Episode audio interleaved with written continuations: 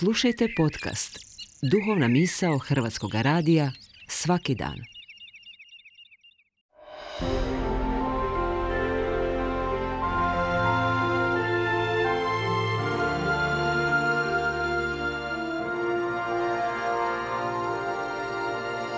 Duhovna misao. Urednica je Blaženka Jančić.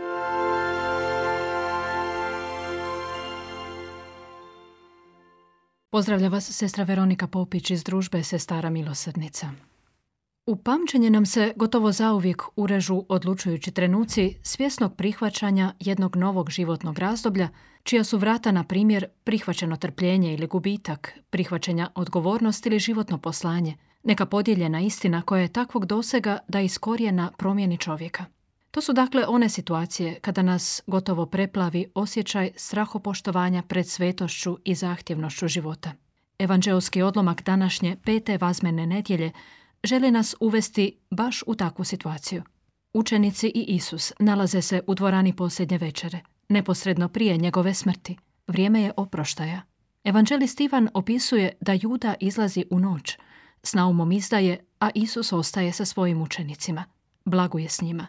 Naziva ih dječicom, ljubljenima, onima kojima je dao cijeloga sebe. Okuplja ih da bi im dao poslanje. Svečan je to navještaj nove zapovjedi koju Isus ostavlja svojima kao zalog zajedništva. Zapovjed vam novu dajem, ljubite jedni druge. Ti su trenuci opisani kao Isusov čas.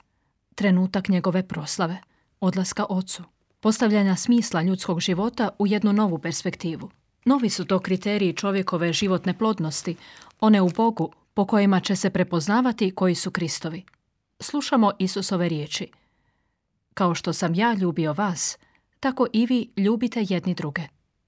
Po ovom će svi znati da ste moji učenici, ako budete imali ljubavi jedni za druge. Nova zapovjed postala je time kriterij prosudbe naših misli, riječi, djela. Potom i situacija u kojima se možemo naći, osoba koje susrećemo na svom životnom putu. Kriterij je mjerilo vrijednosti nečega, njegove odlike ili prepoznatljivosti. Tako u životu možemo imati jasne kriterije, nedvosmislene i jednostavne, zrele i postojane. Tu jasnoću Kristova zapovjed ljubavi opisuje u relacijama. Ja prema drugima jednako je Isus prema meni. Otac prema Isusu jednako je Otac prema meni.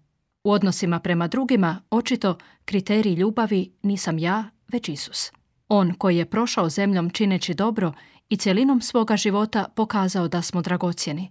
Dostojni da On, Boži sin, za nas polozi život i dovede nas ocu. Kakav li je to uzvišeni kriterij? Dati život, služiti, biti uz čovjeka, bez želje da onaj drugi bude po mojoj mjeri. No kriteriji se ipak često snizuju. Osobito oni koji zahtijevaju korijenitu promjenu srca. Među ostalim, Isusove kriterije ljubavi snizujemo onda kad prihvatimo samo onaj prvi dio, ljubite jedni druge, a Isusov primjer izostavljamo.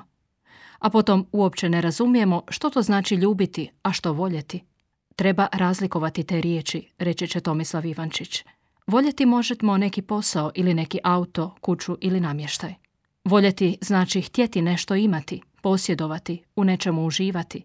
Voljeti sadrži u sebi dijelić egoizma. Ljubiti, međutim, znači osobu cijeniti. Znači odreći se svojih užitaka da bi drugi uživao. Ljubiti znači drugome darovati život, pomoći mu da uspije. Ljubav i odricanje idu skupa. Naprotiv, voljeti i odricati su suprotnosti. Uz to, ljubav možemo zamijeniti i uvažavanjem ili prihvaćanjem, time se zadovoljiti. A ljubav je ljubav, primjer je primjer. Učiniti onako kako je Isus učinio. A svjedoče to evanđelja i ostvaruje u nama i po nama duh sveti. Želimo li živjeti, uistinu živjeti, jer Isus je život, kriteriji ljubavi nam stoga moraju biti visoko postavljeni. Nas, Isusovih učenika. Ljubeći čovjeka, mi moramo proći kroz uska vrata, a ta uska vrata su križ. Položiti život za druge.